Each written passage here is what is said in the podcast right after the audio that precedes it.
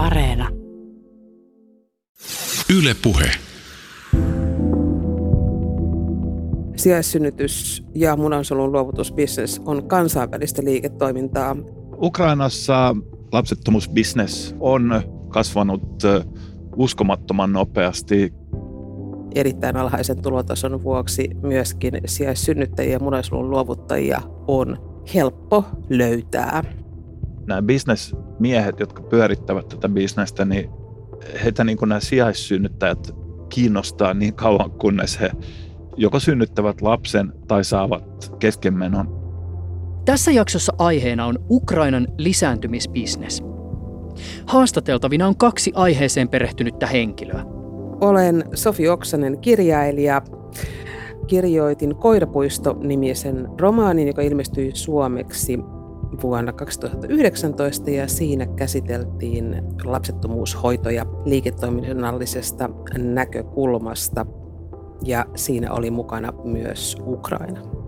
Tosissaan nimi on Antti Kuronen, mä oon Ylen ulkomaan toimittaja uutisissa, mutta myös teen tämmöisiä ulkolinja-dokkareita ja mun tausta on se, että olen kiertänyt hyvin paljon näitä konfliktialueita ja olen ollut hyvin paljon Ukrainassa viime vuosina Maidanin vallankumouksesta lähtien ja, ja silloin törmännyt tähän sijaissynnytysaiheeseen. Ja nyt päätimme tehdä kokonaisen ulkolinja dokumentin tästä ja sen nimi on Ukrainan vauvatehdas. Ukrainan lainsäädäntö mahdollistaa kaupallisen toiminnan, mutta siihen se sitten jääkin. Alalla esiintyy paljon vakavia ongelmia, koska sijaissynnytys ja munasolun luovutustoimintaa ei juuri valvota Ukrainassa. Antti Kurosen dokumentissa eräs lapsettomuushoitoja tarjoavan yrityksen perustajista visioi lähitulevaisuudesta, jossa lapsia kasvatettaisiin keinokohduissa. Keinokohdut ovat siis teknologia, jota on tutkittu jo pitkään. Jos ajatellaan näitä ikään kuin keskoskaapin korvaavia tulevaisuuden keinokohtuja, niin miltä ne mahdollisesti näyttää? No nyt on, on tuota, näillä lampailla se on semmoinen läpinäkyvä ikään kuin plastiikkipussi, minkä sisällä tämä sikio on. Tässä jaksossa sikiölääketieteen professori Juha Räsänen kommentoi sitä, kuinka realistisena voidaan pitää ajatusta kokonaan keinokohdussa kasvatetusta ihmislapsesta. Huomio on tällä kertaa erityisesti bisneksen varjopuolissa. Jaksossa esitetyt väitteet alalla ilmenevistä ongelmista ovat niitä, jotka nousevat jatkuvasti esiin, kun toimittajat ja tutkijat etsivät tietoa aiheesta. Toki sijaissynnytys tai munasoluluovutus voi olla elämää suuremman ilon aihe vanhemmille. Palvelusta saatu korvaus taas voi olla merkittävä sijaissynnyttäjän tai munasoluluovuttajan näkökulmasta.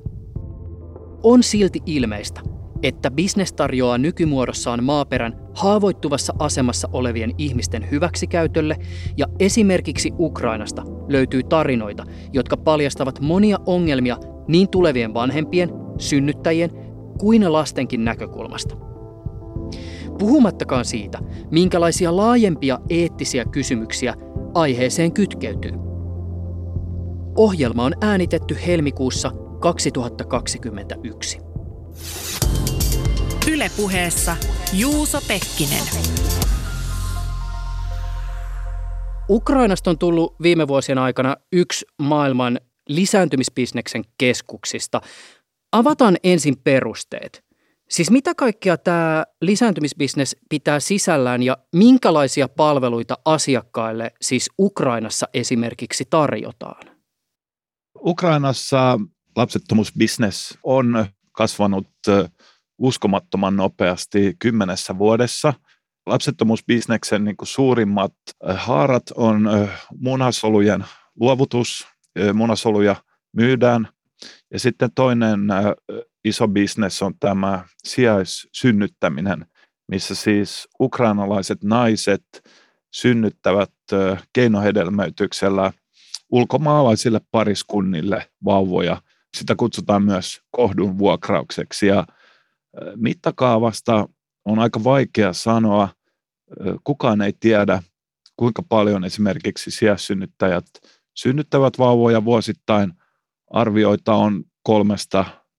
jopa yli neljään tuhanteen vauvaa per vuosi.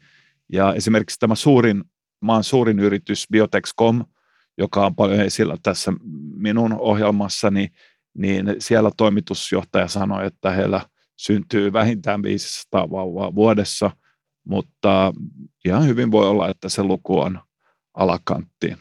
Vuosi 2015 on ollut veden jakaja Ukrainan lapsettomuusbisneksessä, koska tuolloin edelliset merkittävät sijaissynnytysmaat, eli Thaimaa ja Intia, kielsivät sijaissynnytyksen ulkomaalaisilta.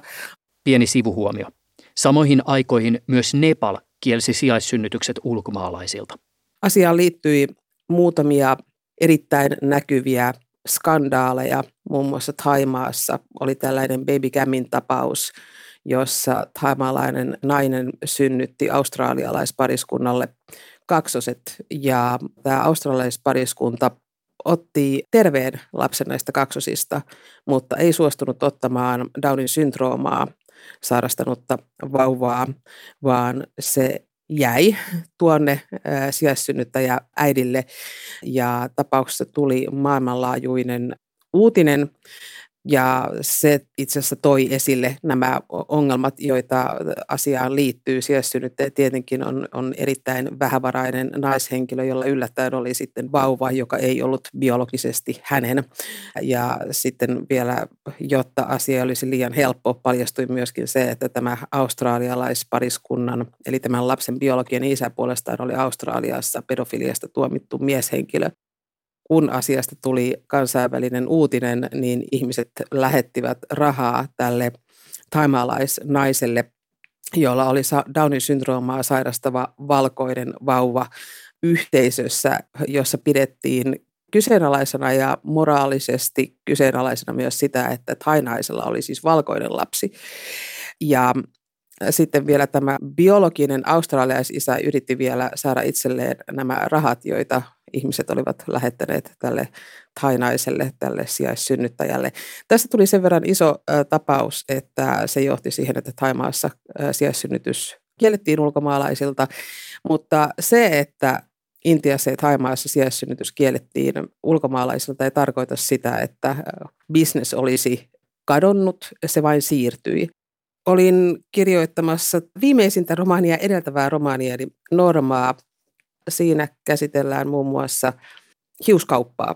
Ja Ukraina sattuu olemaan maailman hiuskaupalle globaalisti merkittävä paikka, koska Ukraina on ainoa maa, josta saa niin halvalla vaaleaa tukkaa.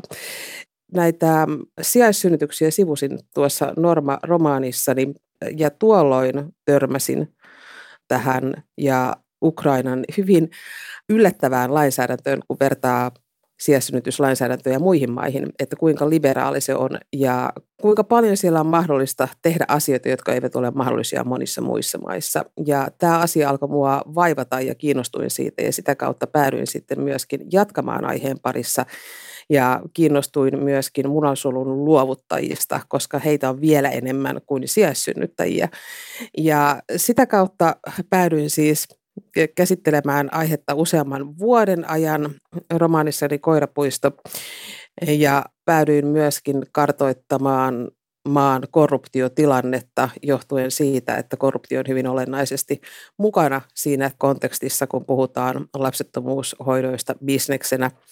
Ja se, mikä tekee Ukrainasta lainsäädännön lisäksi poikkeuksellisen maan, on se, että maan hintataso on niin kovin alhainen. Eli lapsettomuushoidot, sijaissynnytys ovat länsimästä näkökulmasta katsoen hyvin edullisia Ukrainassa ja vastaavasti Ukrainan erittäin alhaisen tulotason vuoksi myöskin sijaissynnyttäjiä ja munasolun luovuttajia on helppo löytää.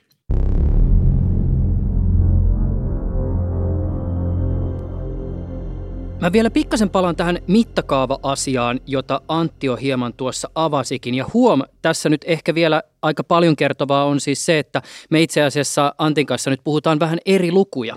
Ja tämä varmaan kertoo siitä, minkä monet asiat tutkivat tutkijatkin ovat todenneet. Läpinäkyvyys bisnekseen on äärimmäisen heikko. Tätä haastattelua tehdessä ukrainalaiset yritykset hallitsevat joidenkin arvioiden mukaan yli neljäs osaa globaalista sijaissynnytysten markkinasta. Vuonna 2018 Ukrainassa arvioitiin syntyvän noin 2000 sijaissynnyttäjien synnyttämää lasta, ja tätä lukua tarkastellessa on varmasti huomioitava just se, että osa bisneksestä on maan alla.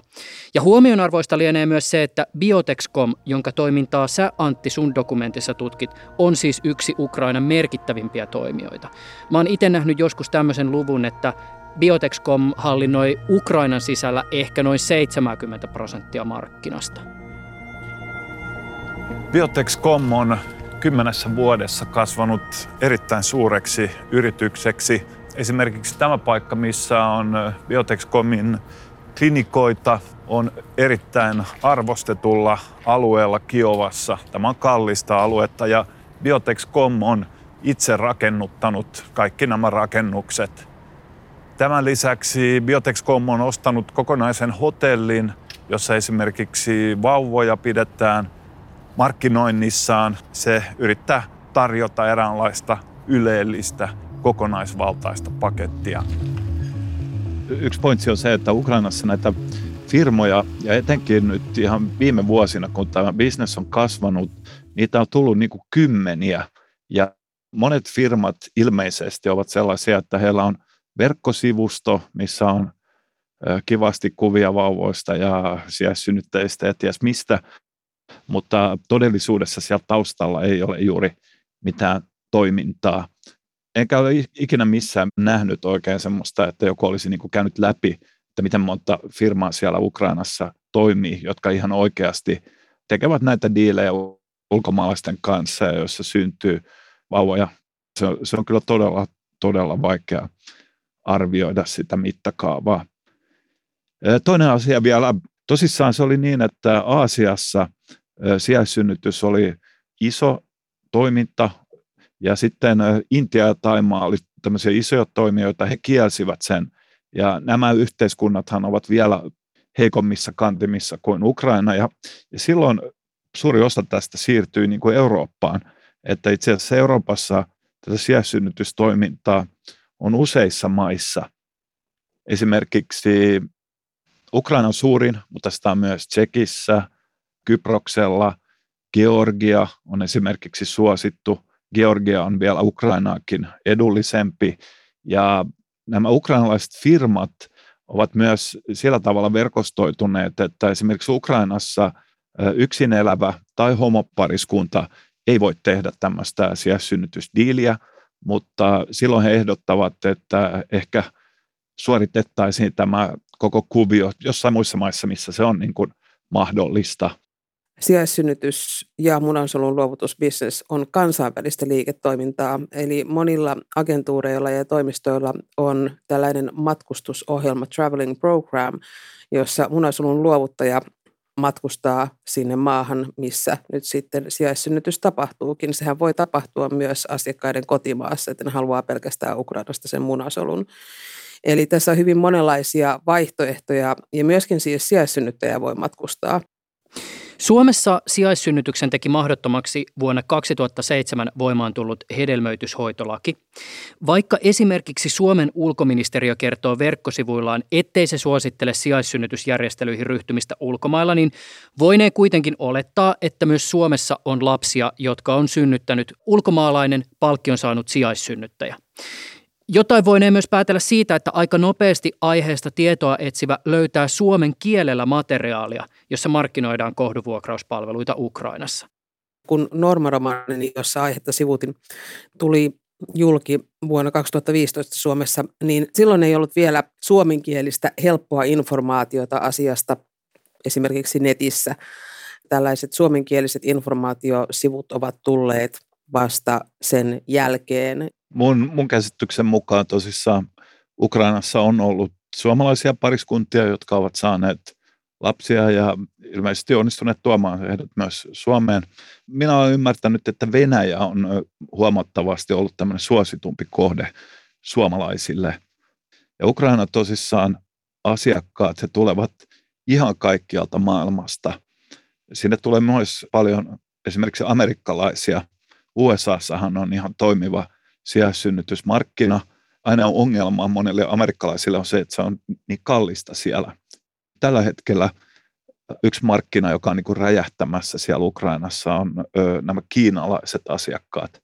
Että siinä on tulossa hy, hyvin paljon kiinalaisia. Ukrainahan on siinä mielessä kiinnostava maa, että sinne saadaan munasolun luovuttajia myös sellaisilta ihmisiltä, jotka sopivat etnisesti esimerkiksi kiinalaisille. Aasialaisen näköisiä ihmisiä siis entisellä neuvostoalueella on paljon ja he, he ovat maailmanlaajuisesti luovuttajina vähemmistössä, eli heistä maksetaan siis hyvin. Ja kiinalaiset tämän vuoksi siis suuntaavat Ukrainaan, mutta on myös toinen syy, nimittäin se, että Ukrainassa saa valita lapsen, tulevan lapsen sukupuolen, eli tyttö vai poika. Ja no, kiinalaiset suosivat poikia, joten siinä mielessä se on, se on heille etu kaikki siellä alalla sanoi minulle, että lähes kaikki valitsevat pojan kiinalaisasiakkaista. Ja sitten tässä ehkä voi kertoa yksi näistä alalla toimivista henkilöistä sanoi, että hän epäilee, että osa näistä kiinalaisista pariskunnista ehkä itse asiassa voisivat saada lapsen itse. Ukrainassahan vaaditaan, että sä pystyt lääketieteellisesti osoittamaan, että sä oot lapseton mutta siellä ehkä osa itse asiassa voi saada lapsia, mutta että on tämmöinen ehkä vähän käytännöllinen tapa, että ei tarvitse jäädä pois töistä vuodeksi, kun odottaa lasta ja näin. Ja siinä, siinä on myös tämmöinen yksi eettinen näkökulma, joka en, en, en, mulla ei ole mikään näköistä näyttää, että pitääkö tämä paikkansa, mutta ei ole mitenkään niin kuin poissuljettu, että voisi pitää paikkansa. Yle puhe. Yle puhe. Minkälaisista hinnoista me Ukrainassa puhutaan silloin, kun me puhutaan joko kohduvuokrauksesta tai sitten palveluista, joissa ostetaan luovuttajalta munasolu? Ja kuinka paljon sitten sijaissynnyttäjä tai munasolun luovuttaja saa? Mulla on sellainen vaikutelma, että sinne on muodostunut vähän semmoinen niin kuin standardi markkinahinta. Ja kun puhutaan sijaissynnytyspalveluista, niin silloin asiakkaat maksavat ulkomaalaiset pariskunnat, sanotaan ehkä 35 000 euroa olisi siinä halvimpia tämmöisiä sijaissynnytyspaketteja, mutta sitten se voi mennä 60 000 euroon. Siihen vaikuttaa se, että haluatko tämmöisen vähän niin kuin käytännössä avaimet käteen paketin, jota muun muassa Biotexcom tarjoaa, että jos maksat enemmän, niin silloin näitä yrityksiä, siis raskauden näitä IVF-yrityksiä tehdään, kunnes nainen on niin kuin raskaana ja ehkä jopa synnyttää lapsen. Taas sivuhuomio. IVF on siis koeputkihedelmöitys. Mutta jos sä maksat vähemmän, niin sä saat ehkä vain yhden yrityksen, jos se epäonnistuu. Se oli sitten siinä. Ja äh, sitten nämä sijaissynnyttäjät, mikäli he synnyttävät lapsen ja kaikki menee oikein – niin he saavat noin 12-15 000 euroa. Käytännössä lähes kaikki maksetaan synnytyksen jälkeen.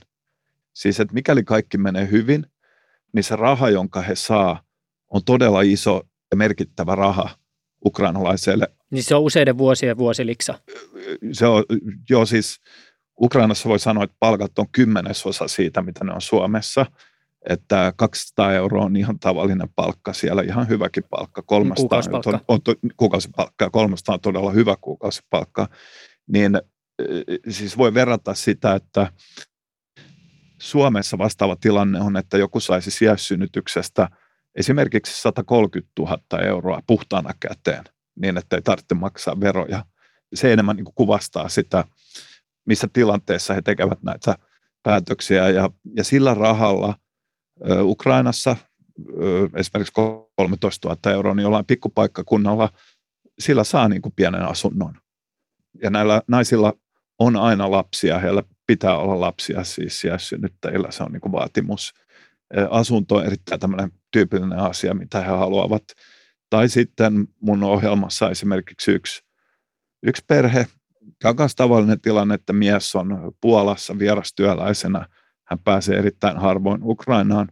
He tarvitsevat sen rahan, että muu perhe voi muuttaa Puolaan. he voivat maksaa takuvuokria ja tämän tyylisiä asioita. Sitten nämä munasolun luovuttajat, niin palkkiot vaihtelee todella, todella paljon.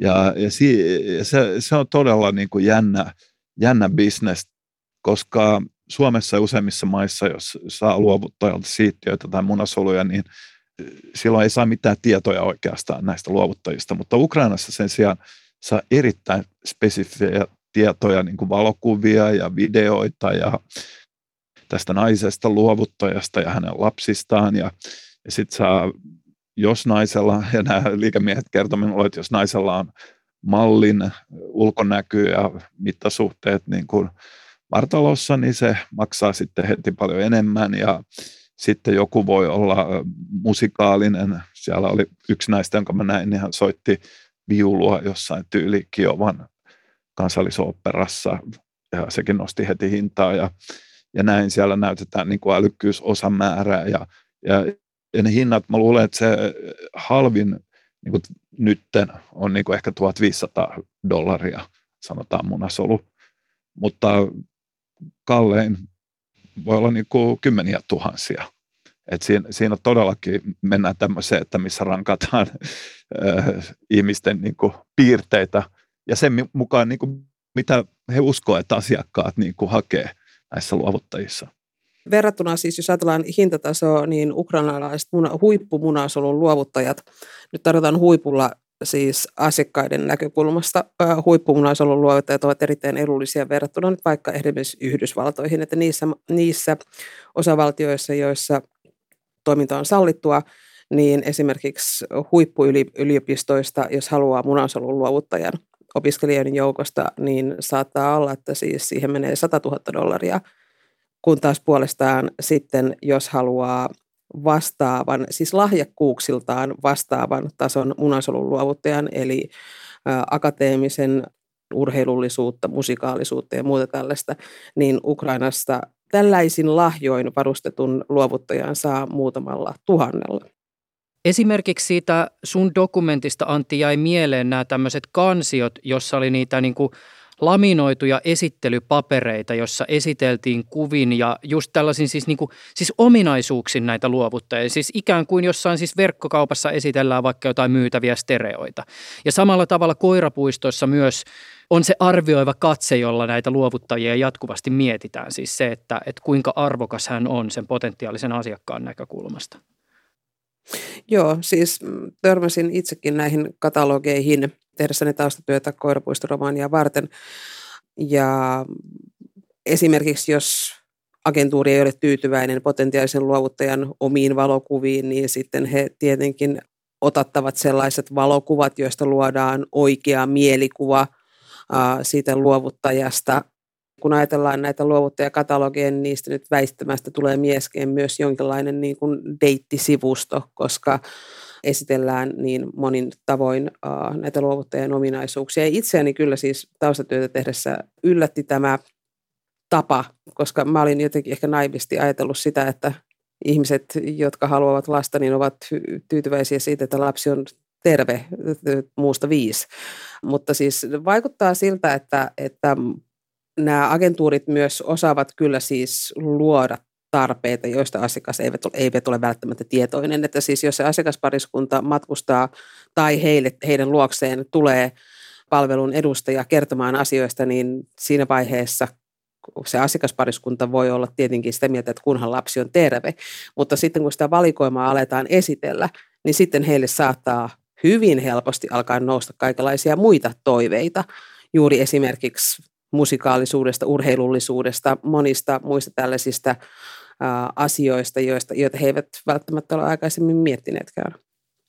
Mulla jäi siitä koirapuistosta mieleen just tämä kohta, jossa sä kuvaat tavallaan niin kuin sitä, että munasolun luovuttajaa etsivä henkilö ei ensiksi osaa vaatia tai ihan suoraan oikein eritellä, että mitä hän hakee. Mutta sitten kun avautuu se mahdollisuus selata ja vertailla ja arvioida niitä ominaisuuksia ja vaatia ominaisuuksia, niin asiakas alkaakin ikään kuin oppia valitsemaan ja vaatimaan. Siis tavalla, joka ei siinä perinteisessä tavassa hankkia lasta ole mahdollista. Se, että kun ihmisille annetaan valinnan mahdollisuus, niin selkeästi, en sano, että kaikille, mutta joillekin se on täysin niin kuin huumaava ajatus, että yhtäkkiä niin kuin avautuu kokonaan täysin toisella uudenlainen universumi, juuri niin kuin tulevan lapsen potentiaalisten ominaisuuksien suhteen. Ja siinä vaiheessa, kun asiakas on nähnyt sen luovuttajan kuvan, niin siinä vaiheessa hän alkaa jo kuvitella sitä lasta. Että siinä mielessä siis nämä luovuttajien kuvat palvelevat hyvin niin kuin monenlaisia ä, tarkoituksia. Se, sehän on siis tarinan kerrontaa, että siinä kerrotaan tarinaa sille asiakkaalle, jotta se asiakas saadaan koukkuun. Kysehän on siitä. Joo, Sofi kanssa niin kuin samanlaisia ajatuksia tämä herätti. Ja, ja siinä ohjelmassa oikeastaan otin mukaan tämän juuri nämä munansolun luovuttamien nämä täsmälliset ominaisuudet ja miten niitä pystyy valitsemaan. Ja se on tavallaan tämmöistä niin kuin baby engineering-ajattelua, että ja koko tämä ohjelma myös on, niin kuin ajatus siinä on, että tämä lapsettomuus business, okei okay, se on Ukrainassa nyt tässä mittakaavassa, mutta tämä on vasta niin kuin alkua. Ja, ja olisi varmasti hyvä niin kuin ylipäätänsä, koska tämä teknologia kanssa kehittyy huimaa vauhtia, kaikki nämä lapsettomuusteknologiat, että niin kuin miettiä just tätä kysymystä, että miten tulevaisuudessa hankimme lapsia, että miten tarkkaan me halutaan sitä, että yritetään valita ominaisuuksia ja jotenkin niin kuin etukäteen niin kuin muotoilla niitä tulevia lapsia ja näin. Et mä, se, et, et musta on niin todella sille tärkeä kysymys.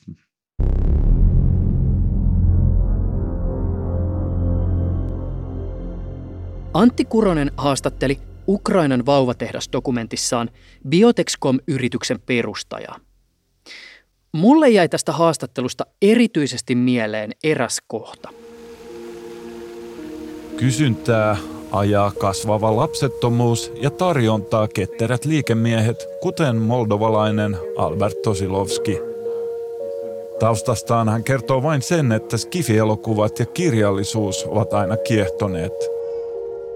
Hänelle sijaissynnytystoiminta on vain ensiaskel lapsettomuushoitojen vallankumouksessa, kehityksessä kohti keinotekoisia kohtuja, joissa vauvoja kasvatetaan koneellisesti – ja kuinka kaukana tämä tulevaisuus haastateltavan mukaan on. Biotexcomin perustaja visioi, että lapsia kasvatetaan keinokohduissa jo viiden vuoden päästä.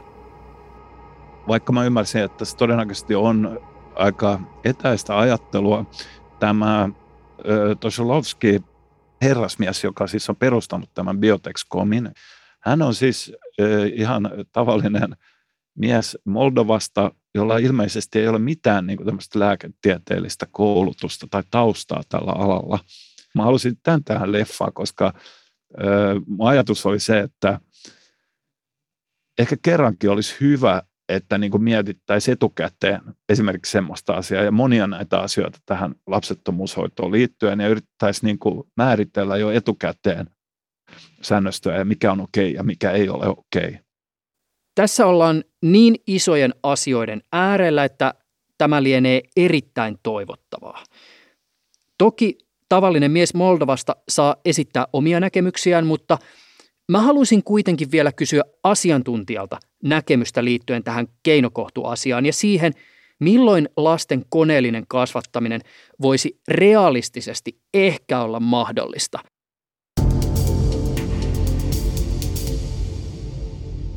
Juha Räsänen, sä oot varmaan nähnyt vuoden 1999 Skifi-elokuvan The Matrix. No täytyy sanoa kyllä, että tämä Skifi-sarjat ei kuulu minun tämmöisen niin elokuvaa kategoriaan kovin korkealle, että mä enemmän olen tämmöinen dokumentaristi ja okay. Ja, ja ehkä enemmän katselen vähän vanhempaa elokuvamateriaalia, että mä en ole koskaan saanut kimmoketta oikein näistä Skifi-elokuvista. Siinä on siis tämä tosi kuuluisa kohtaus, jossa Keanu Reevesin esittämälle Nemolle paljastuu todellisuuden perimmäinen luonne. Eli siis, että koneet kasvattavat ihmisiä tällaisissa keinokohduissa – ja ihmisten tietoisuus on vain digitaalisesti luotua harhaa. Ja tästä virtuaalitodellisuudesta käytetään tässä elokuvassa nimitystä Matrix, Ja sana matrix muuten käsitykseni mukaan tulee alun perin latinasta ja sillä voidaan viitata kohtuun tai raskaana olevaan naaraaseen. Mitä sä ajattelet tällaisesta aina välillä skifissä esitetystä visiosta? Tämähän on, nämähän on varmasti, tämä sopii kyllä erittäin hyvin tämmöisen elokuvan aiheeksi ja mä luulen vielä, että, että vaikka jos mä eläisin vaikka yli satavuotiaaksi, niin todennäköisesti en näe sitä päivää, että tämä olisi niin todellisuutta tai tapahtus. En, en itse ainakaan usko siihen. Mutta varmasti elokuvan aiheenahan tämä on erittäin loistava. Kertoisitko kuka olet? Joo, minä olen Juha Räsänen ja tällä hetkellä työskentelen täällä Helsingin naisten klinikalla ja toimin myös sikiölääketieteen professorina täällä Helsingin yliopistossa.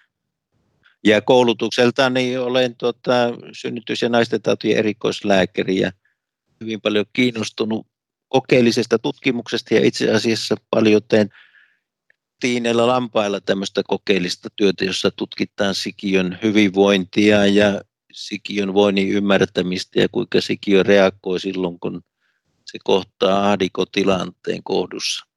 Keinotekoisia kohtuja tutkitaan ja kehitetään tälläkin hetkellä. Ja yksi jossakin mielessä merkittävä tapaus oli, kun vuonna 2017 yhdysvaltalaistutkijat onnistuivat kasvattamaan karitsoja keinotekoisessa kohdussa jopa neljän viikon ajan.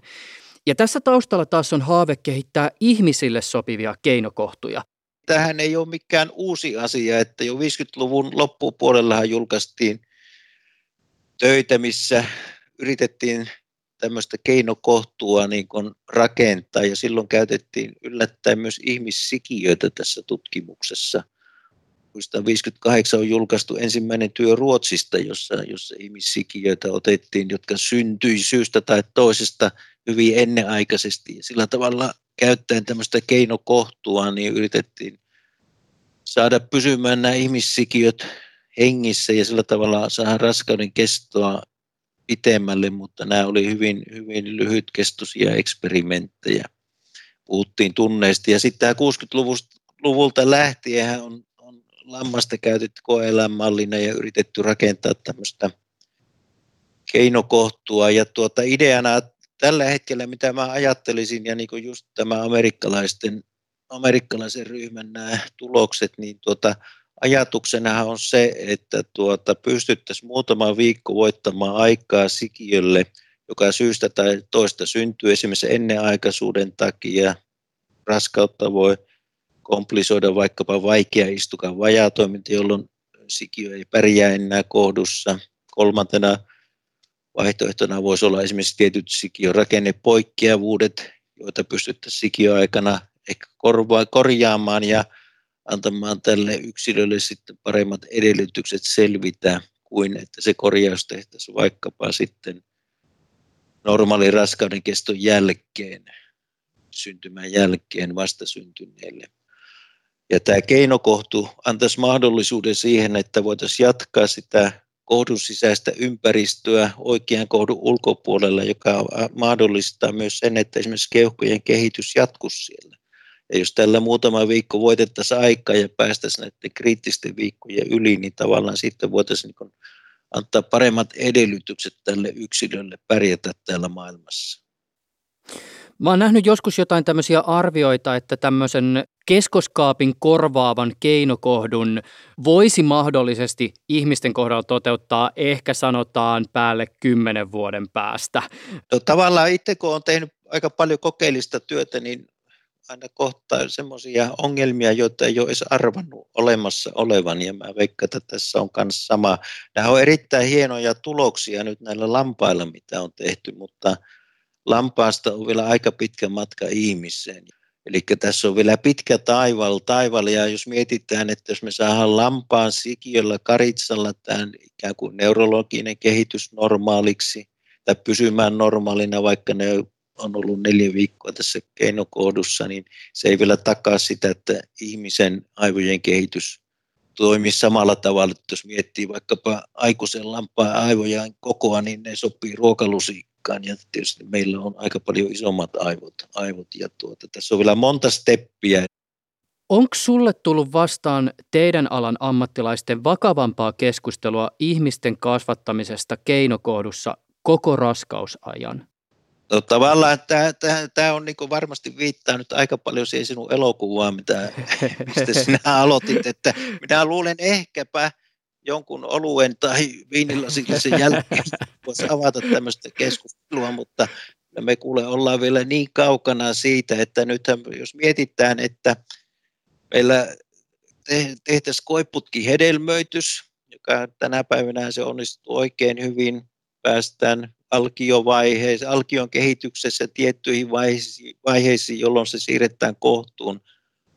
Jos mietitään sitä ikkunaa siitä tavallaan sitä alkiovaiheesta, vaikkapa 24 viikon sikiö, millä tavalla tämä niin kohdun ulkopuolella niin hoidettaisiin. Niin minä luulen, että siihen ei ole kellään vielä, vielä, tuota, vielä minkäänlaisia ajatuksia tai ratkaisuja. Nythän tällä hetkellä, mitä me tehdään, että meillä on tämmöinen keino ikään kuin istukkaa mallintava rakennelma, jossa tapahtuu tämä kaasujen vaihto. Voidaan sitten antaa sitä kautta myös tarvittavat ravintoaineet, valkuaisaineet kasvua varten ynnä muut.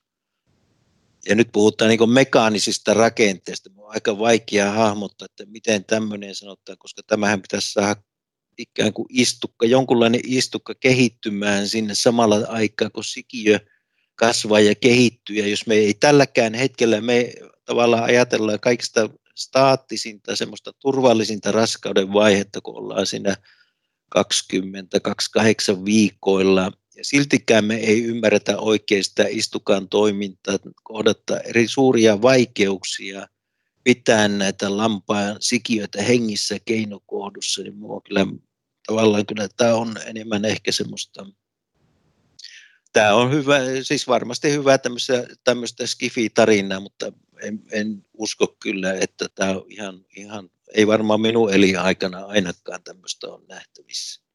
Meillä ei ole itselläkään ymmärrystä esimerkiksi, koska jos mietitään vaikkapa sikiön kehitystä, viikkoon 12 asti tapahtuu tavallaan elinten muodostuminen, mitä se vaatii, että ne kehittyy normaalisti. Ei meillä ole tietoa siitä minkälaisen ympäristön se vaatii, mitä stimuluksia se vaatii ynnä muuta.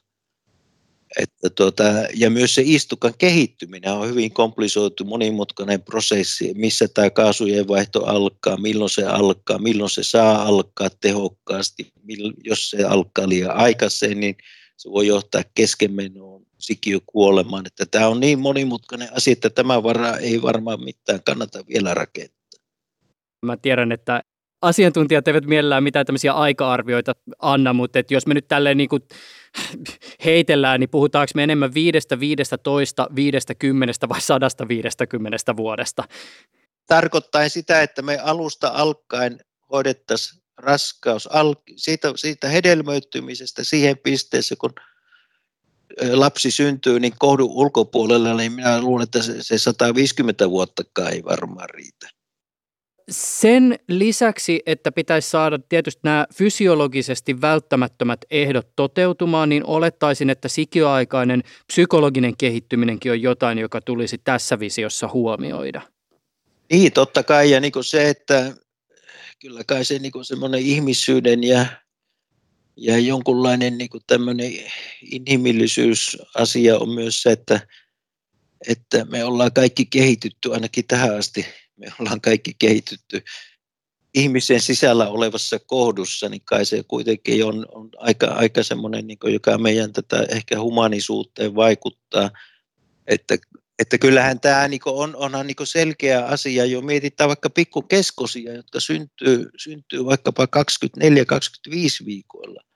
Ja siellähän nyt on niin viime vuosina kehitetty tämmöinen kenguruhoito, jossa nämä keskoset on mahdollisimman paljon ihmiskontaktissa äitinsä, isänsä kontaktissa, ihokontaktissa ja tavallaan se jo hyvin paljon tavallaan niin edesauttaa heidän selviytymistä ja ennustetta parantaa huomattavasti. Kyllähän me kaivataan niin sikio aikana jo sitä kontaktia toiseen ihmiseen eikä mihinkään koneeseen.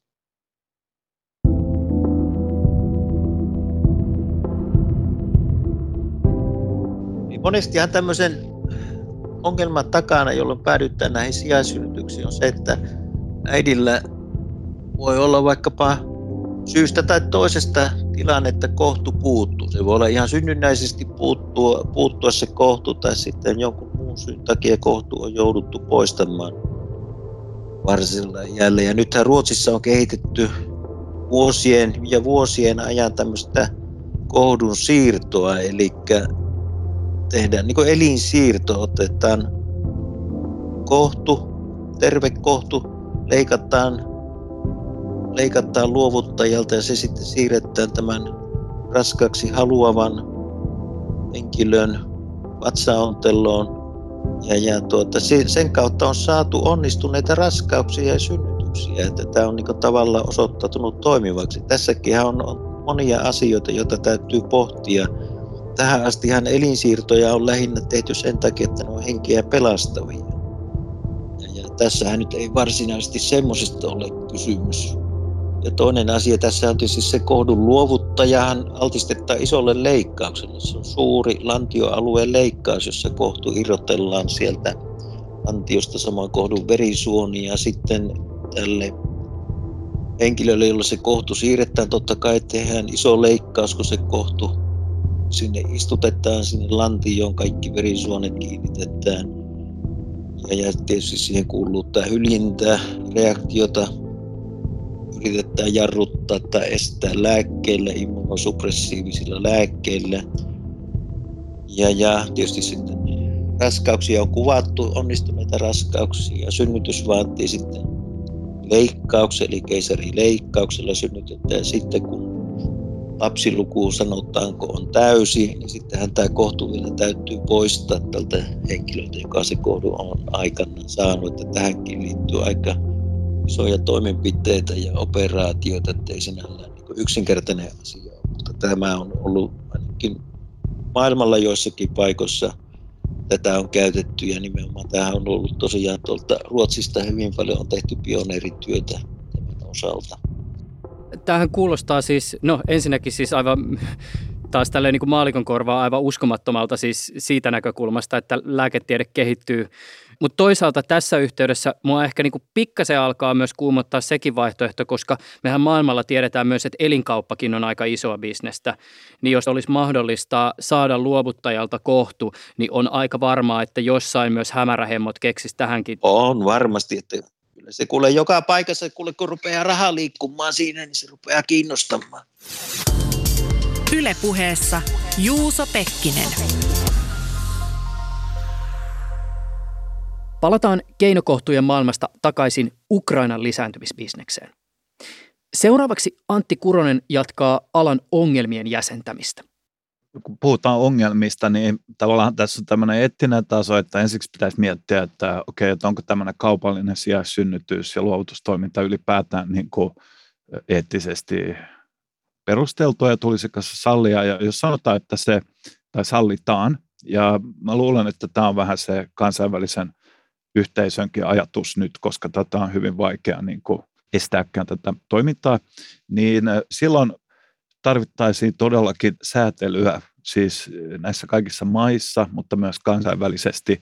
Ja esimerkiksi Ukrainassa niin suuri ongelmahan on, että on niin kuin oikeastaan sattumalta lainsäädäntö, joka tukee todella hyvin tämmöistä sijaissynnytystoimintaa, mutta ei ole niin kuin mitään valvontaa ja nämä ongelmat niin kuin liittyvät siihen, se on hyvin tämmöistä niin kuin bisnesmiesvetoista ja nämä bisnesmiehet, jotka pyörittävät tätä bisnestä, niin heitä niin kuin nämä sijaissynnyttäjät kiinnostaa niin kauan, kunnes he joko synnyttävät lapsen tai saavat keskenmenon ja he eivät onnistu. Ja, ja yleensä esimerkiksi, jos tulee keskenmeno, niin nämä naiset ei juuri saa mitään palkkiota, he jäävät ihan ilman rahaa. Ja sitten toinen ongelma on juuri tämä, että jos tulee terveysongelmia, niin silloin niin kuin he jäävät aika, aika yksin näissä tilanteissa, että, että ilman muuta semmoinen minimivaatimus olisi, että heillä on oikeasti joku niin kuin terveysvakuutus ja terveydenhuolto ja tämmöiset asiat kunnossa. Ja sitten toinen ongelmavyyhti tai nämä eettiset kysymykset liittyvät lasten oikeuteen.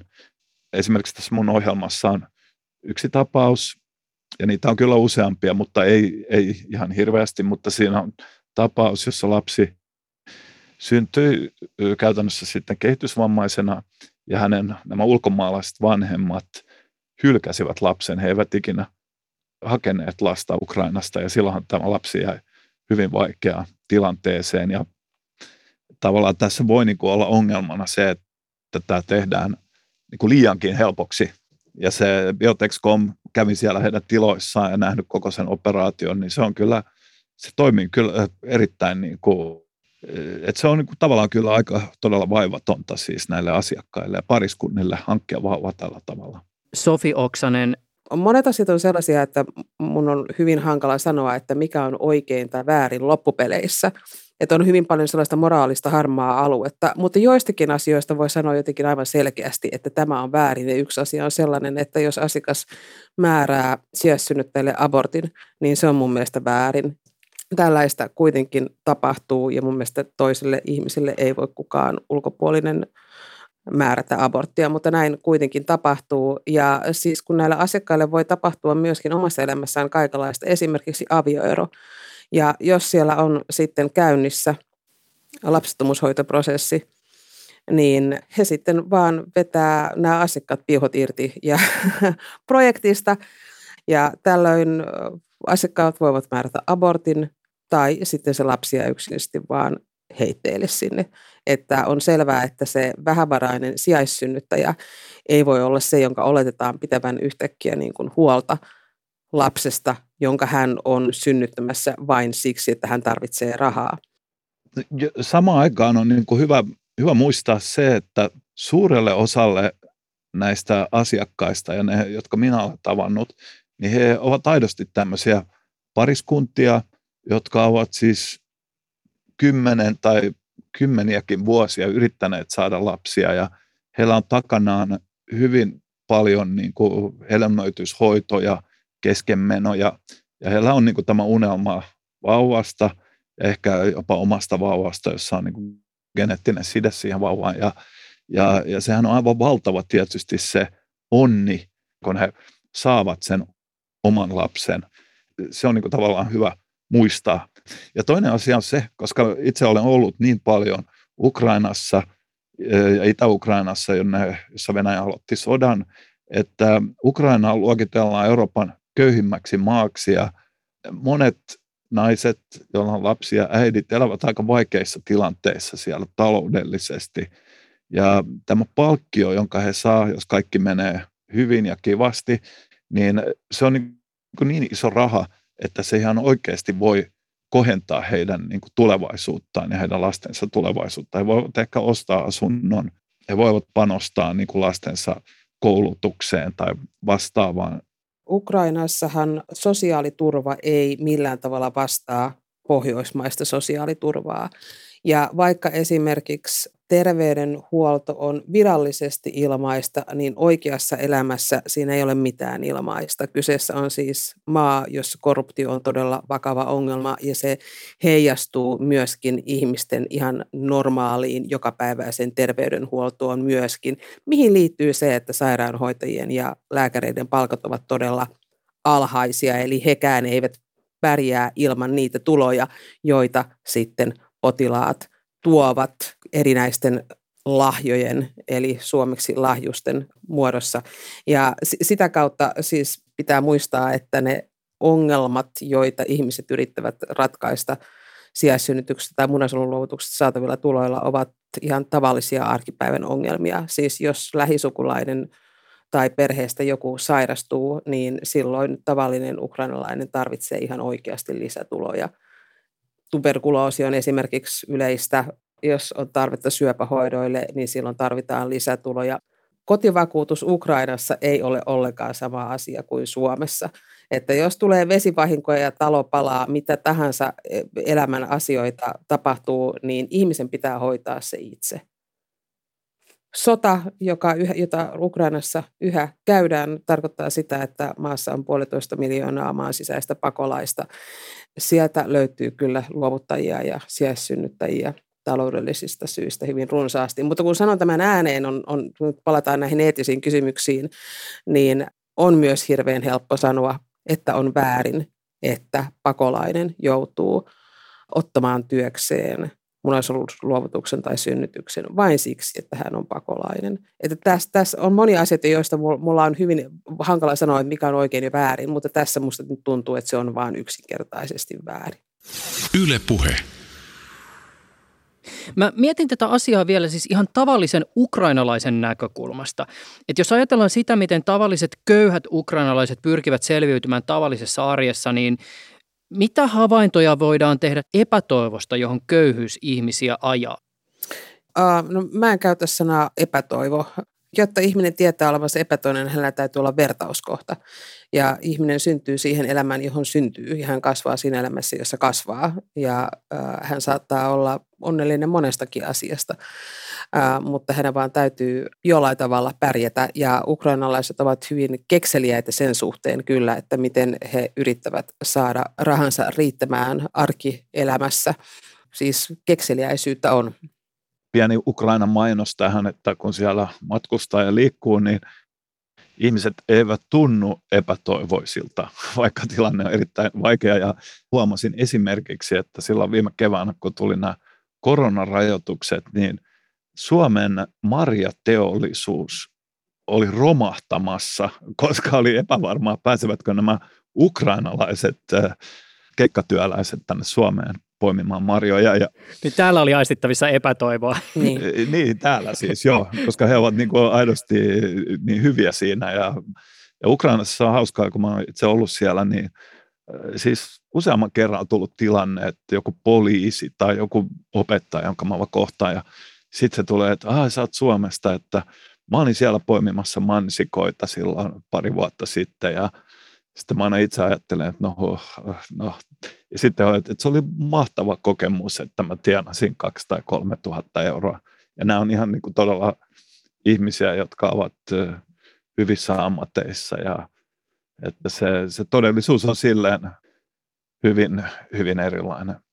Mieleen yksityiskohta, johon kiinnitin huomiota kirjoittaessani koirapuistodomaania Ukrainan lapsettomuushoitoja ja sijaissynnytyksiä myytiin ainakin englanninkieliselle asiakaskunnalle.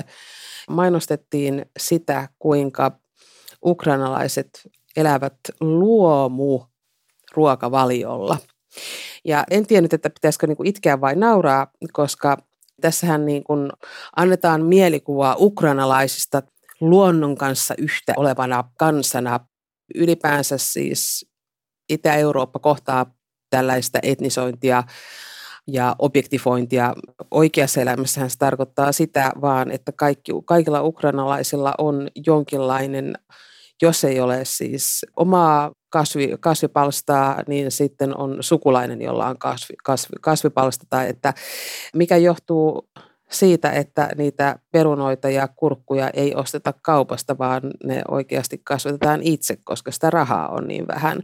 Et kyseessä ei ole sillä tavalla mikään kansakunta, joka jotenkin haluaa elää mahdollisimman luonnosti, vaan kyseessä on taloudellisista syistä johtuva tilanne, että ainakin se ruoka pystytään kasvattamaan itse. Mä luin tämmöistä jotain tutkimusta tai artikkelia juuri tästä, että miten niin näitä palveluita niin kuin mainostetaan ja miten ihmiset niin kuin lukevat niitä Ukrainassa. Ja koko tähän niin kuin alaan liittyy hyvin paljon kyllä tämmöisiä, niin kuin, e, ikinä käytä sanaa niin kuin rodullisia, mutta tämmöisiä niin kuin stereotypioita, että siinä hyvin paljon niin kuin kans he myydään sitä ja miksi Ukrainasta just on tullut niin suosittu on just, että vähän tavallaan myydään, että on tämmöisiä vähän niin kuin valkoisia naisia, jotka ovat kauniita ja niin, tämmöistä niin kuin puhtautta ja Joo, kyllä. Tyyppistä. Joo, ja siis eh, sinänsähän niin kuin tämän Ukrainaan liittyvän stereotyyppisen narraation taustalla on jo siis pitkään jatkunut postimyynti Morsian business, joka aivan erityisesti suuntautuu Yhdysvaltoihin ja joka on siis ihan omaa liiketoiminta-alansa hyvinkin laaja niin siinähän siis äh, ukrainalaiset naiset kuvataan myöskin aika lailla samantyyppisesti.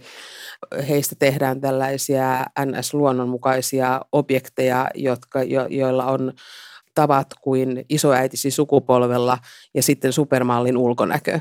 Että näitä asioita aina niin kuin korostetaan, jotenkin siis sellaista niin kuin tietynlaista viattomuutta, juuri tällaista luonnon kansamaista viattomuutta ja naisellisuutta. Että nämä on niin kuin asioita, jotka korostuvat tässä tässä seksuaalisoidussa narratiivissa, joka sitten taas puolestaan, kun siirrytään lapsibisnekseen, niin sitten taas puolestaan tämä seksuaalisointi sinänsä on poistettu, mutta muuten tällainen hyvin stereotyyppisen tällainen luonnonmukaisuuden ihanne niin kuin näkyy siinä hyvin ongelmallisessa mielikuvamaailmassa, jota, jota Ukrainasta, Ukraina, Ukrainasta luodaan siitä tulee hyvin ikävällä tavalla mieleen kansallissosialistinen Saksa ja sen naisihanne. Siitä tulee myös mieleen esimerkiksi 1800-luku tietyllä tapaa. Monet niin kuin sellaiset asiat, jotka siis sinänsä eivät oikein enää kuulu 2020-luvulle.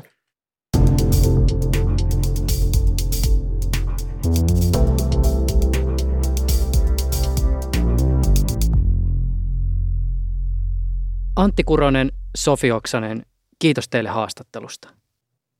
Kiitos. Kiitos.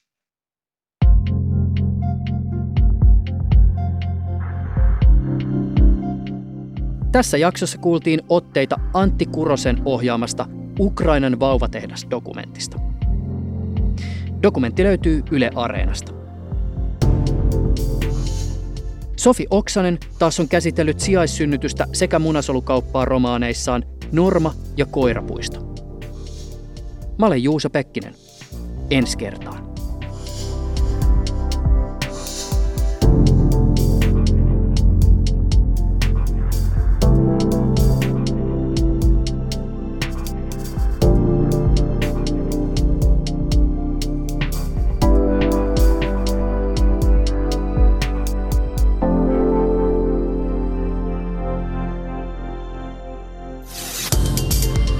Ylepuheessa Juuso Pekkinen.